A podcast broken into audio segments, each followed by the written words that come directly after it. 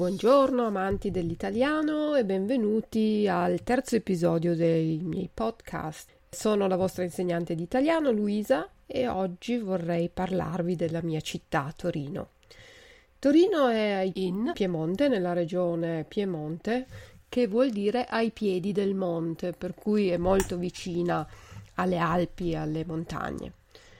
Anche se molti non lo sanno, è stata la prima capitale d'Italia e qui vivevano i Savoia i re d'Italia. Per questo motivo nel centro della città c'è un bellissimo castello reale e nei dintorni della città tante altre residenze reali.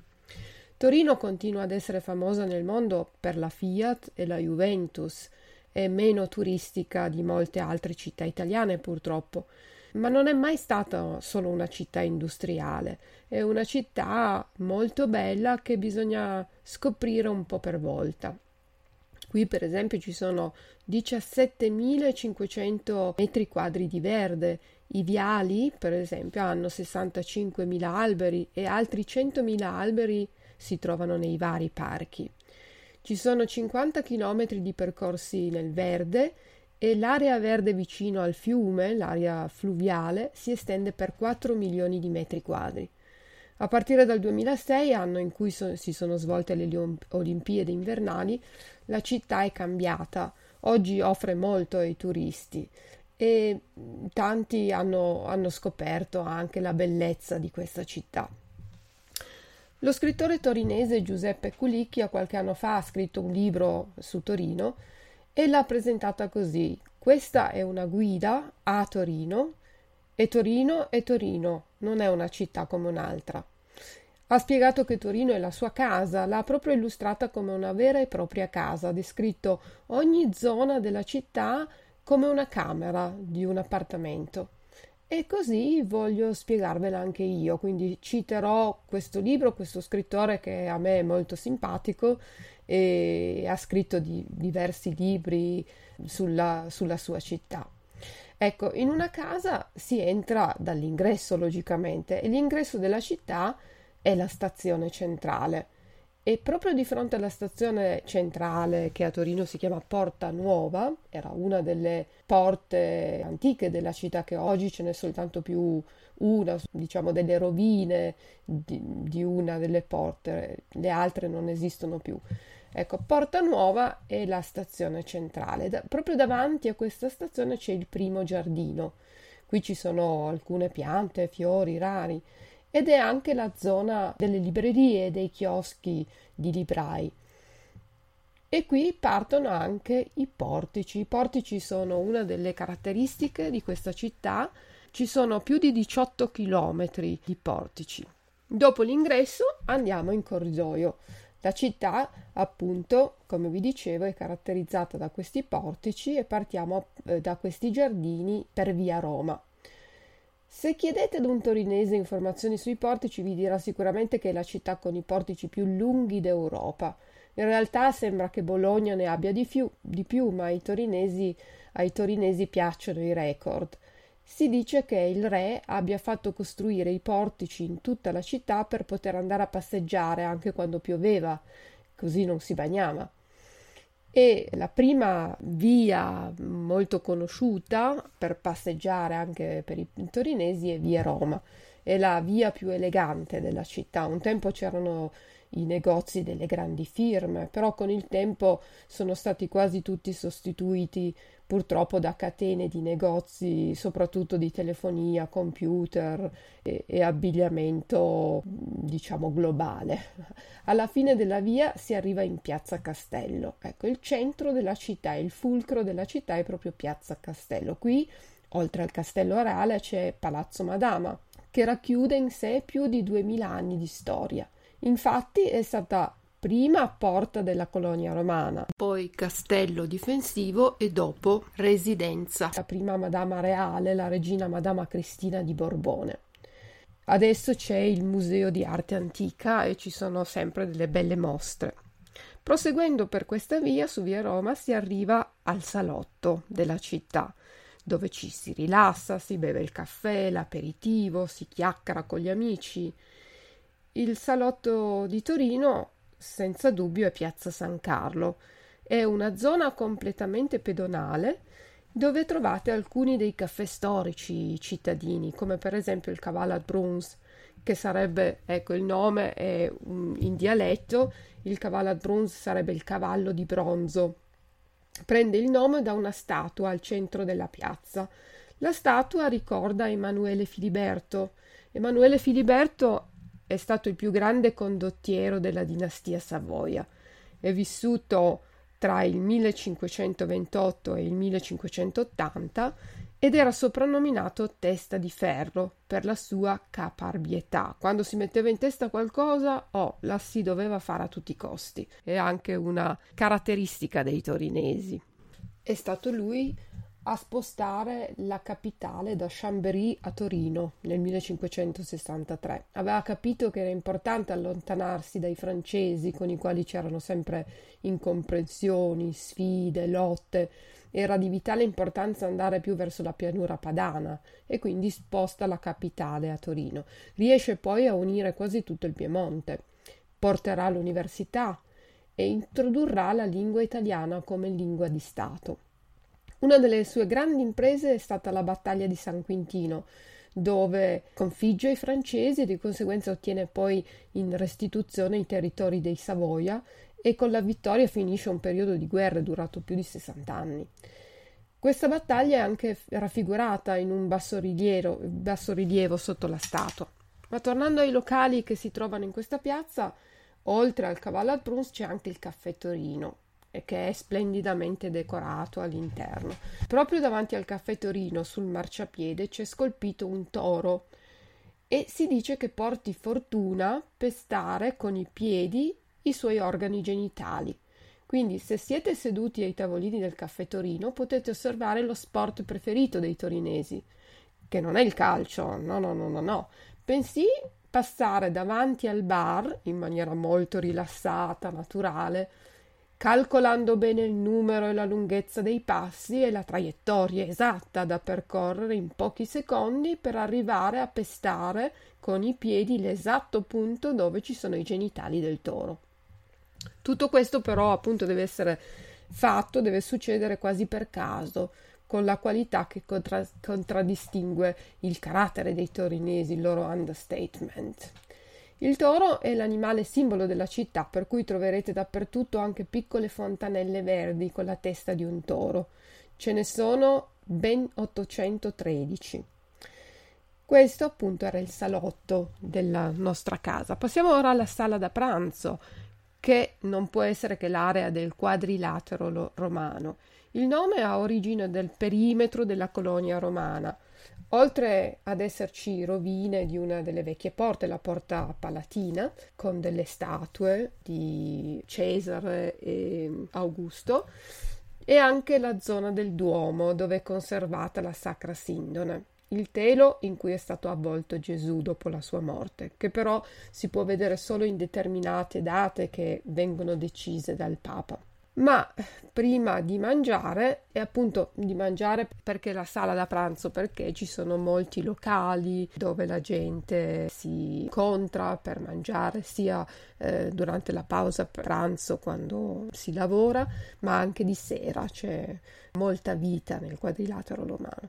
E prima di mangiare però si deve cucinare. E quindi andiamo in cucina. La cucina della città è la zona detta di Porta Palazzo in realtà si chiama Piazza della Repubblica. Qui c'è il mercato che i torinesi dicono essere il più grande d'Europa.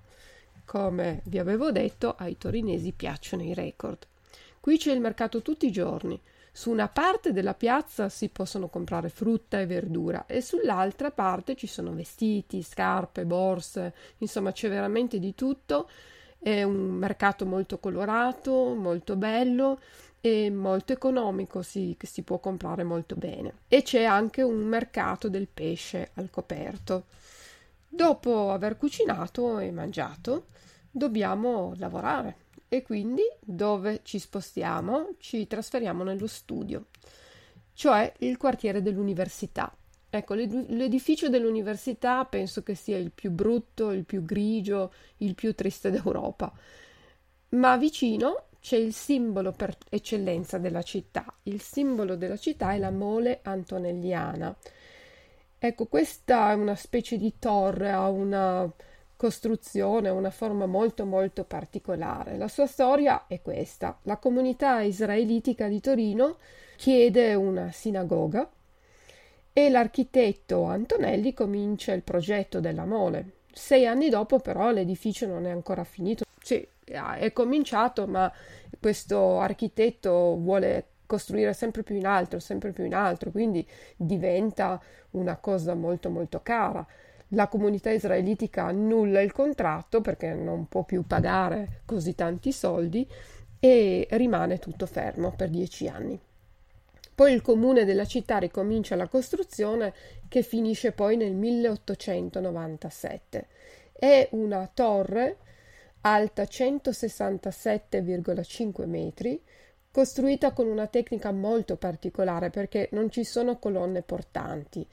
Da una ventina d'anni ospita il Museo del Cinema, che è veramente un must per ogni turista di passaggio, è veramente un bellissimo museo. E all'interno c'è un ascensore che porta in alto, da dove si può avere un magnifico panorama della città. L'architetto Antonelli, considerato l'architetto pazzo, ha costruito un altro palazzo molto particolare in città e l'ha costruito per una scommessa. Antonelli scommette di poter costruire un palazzo su un terreno strettissimo, a pianta trapezoidale, a una grandezza eh, di 16 metri su un lato, di 4,35 su un altro lato e sul terzo lato di solo 54 centimetri. Pensate un po'. Il palazzo si chiama Casa Scaccabarozzi, era il nome della nobildonna alla quale questo architetto ha fatto questo, questo palazzo proprio per questa donna ma i torinesi la chiamano, lo, chiamano questo palazzo la fetta di polenta perché è così eh, stretto che sembra una fetta di polenta. Ah, un'altra abitudine dei torinesi è quella di dare nomi diversi dagli originali, come avrete già notato, no? Porta Palazzo, dove c'è il mercato, in realtà Piazza della Repubblica, e qui a, ne abbiamo un altro, Fetta di Polenta, e questo palazzo Scaccabarozzi. Un altro punto di orgoglio della mia città è il bellissimo museo egizio. E voi mi direte, e cosa c'entra l'Egitto con Torino? Beh, provate a chiedere informazioni a un torinese su questo museo. Vi sentirete subito rispondere. È il museo egizio più grande al mondo dopo quello del Cairo. Un altro record. Beh, la storia di questo museo è questo. C'era il console generale di Francia, Bernardino Drivetti, all'epoca dell'occupazione dell'Egitto da parte delle truppe di Napoleone. Era un collezionista e aveva comprato più di 8.000 pezzi. Più tardi poi li vende al re Carlo Felice, il quale poi ne compra altri e poi ne compra ancora altri e poi ne compra ancora altri. Insomma, è veramente grandissimo, bellissimo e ehm, un bellissimo museo da consigliare. Nelle vicinanze c'è anche il Museo del Risorgimento. Il, il Risorgimento è il periodo precedente all'Unità d'Italia e quindi qui si può vedere il primo Parlamento d'Italia e di fronte in piazza Carlo Alberto c'è la Biblioteca Nazionale. In questa piazza, sulla statua del cavallo, al, al centro, pare sia morto Friedrich Nietzsche. In piazza della Consolata c'è un caffè storico, il caffè del Bicerin. Anche questo è eh, dialetto piemontese per dire bicchierino. Andate assolutamente, se vi trovate a Torino, in questo bar perché è un locale tipico è un localino molto piccolo, ha tappeti rossi, pareti di legno chiaro, i soffitti bassi, il pavimento è tutto consumato dai passi dei clienti e ci sono solo otto tavolini in marmo. Qui potrete gustare la bevanda tipica eh, di Torino che è il bicerin appunto, che significa un, una bevanda a base di caffè, di crema, di caffè e di cioccolata piemontese. Insomma, è una vera specialità. Passiamo a un'altra stanza della mia casa, il ripostiglio. Il ripostiglio è il balloon, anche un nome in dialetto per dire pallone. Pallone è il, la zona dove c'è ehm, ogni domenica c'è un grande mercatino delle pulci. È molto caratteristico, molto carino, ma attenzione perché il prodotto tipico di questa zona sono borseggiatori, ladruncoli specializzati nel furto più che altro di cellulari e portafogli. Quindi se avete la sensazione di essere seguiti da un tipo, beh, questa non è una sensazione, quel tipo vi segue davvero e non perché vi si è innamorato di voi, ma perché o vuole il vostro portafoglio o il vostro cellulare. Quindi occhio, fate attenzione. Passiamo adesso alla terrazza la terrazza del, della città è il Parco del Valentino che è affacciato sul fiume Po. È un parco grande dove all'interno potete trovare un orto botanico, un castello con un quartiere medievale e un, un altro castello rinascimentale. Il castello rinascimentale è ora sede della facoltà di architettura. Se volete fare una gita sul fiume potete prendere una delle due barche dei due battelli che si chiamano Valentino e Valentina, prendono il nome dal parco del Valentino.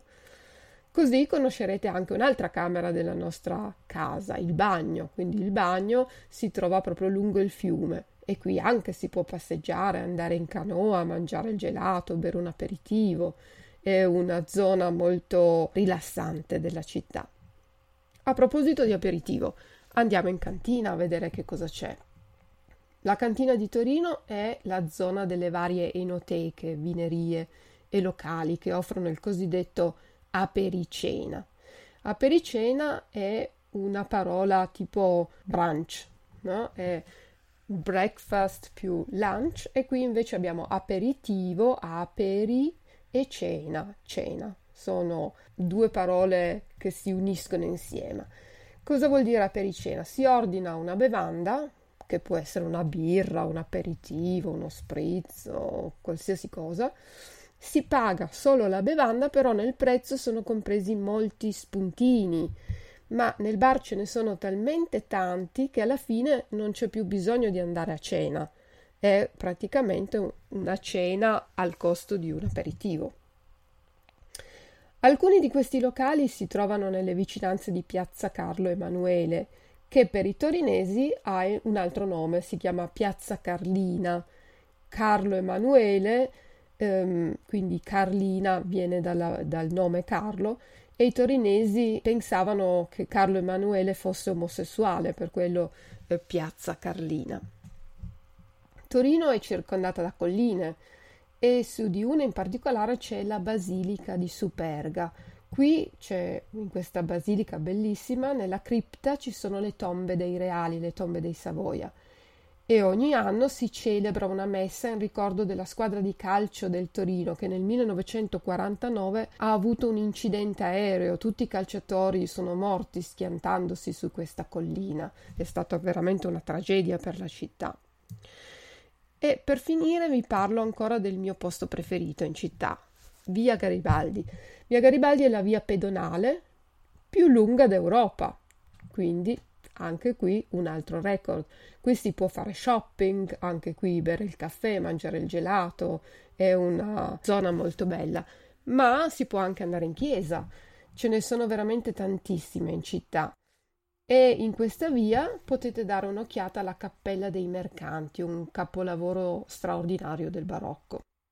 A proposito dei personaggi, vi ehm, presento alcuni personaggi noti, conosciuti, che sono nati a Torino. Fred Buscaglione, forse il nome vi dice poco, però la canzone Eri piccola, piccola, piccola così, l'avrete sicuramente già sentita. Il cantante ha fatto altre poche canzoni, è diventato molto famoso purtroppo è morto abbastanza giovane in un incidente stradale. Olivetti, Adriano Olivetti era un, famoso imprenditore, quello delle macchine da scrivere, più tardi poi dei computer. ed è famoso anche perché questa ditta, questa società è stata una delle prime che ha riconosciuto alcuni diritti ai lavoratori, per esempio il sabato libero, le colonie, gli asili nido e le scuole materne per i bambini dei dipendenti, la maternità retribuita, quindi Adriano Olivetti. Un altro personaggio è la regina Margherita, quella che poi darà il nome alla famosa pizza, la pizza Margherita. Rita Levi Montalcini è un'altra torinese, lei ha avuto il premio Nobel per la medicina. Primo Levi, tutti lo conoscono, è sopravvissuto ai lager nazisti. Camillo Benso Conte di Cavour è un personaggio storico, è uno di quelli che ha contribuito ad arrivare all'unità d'Italia nel 1861. Gianduia, Gianduia forse il nome non lo conoscete, ma Gianduiotto sì. Gianduiotto è il famoso cioccolatino della città con la famosa cioccolata piemontese. Ecco, Gianduia è la maschera della città, la maschera della commedia dell'arte eh, che rappresenta la città. Giovanni Agnelli, tutti lo conoscono per la Fiat, e naturalmente Luisa, la vostra torinesissima insegnante di italiano. Grazie mille per l'ascolto, spero di avervi fatto venire la voglia di conoscere la mia città dal vero e per il momento vi saluto e vi do appuntamento al prossimo podcast. Ciao ciao!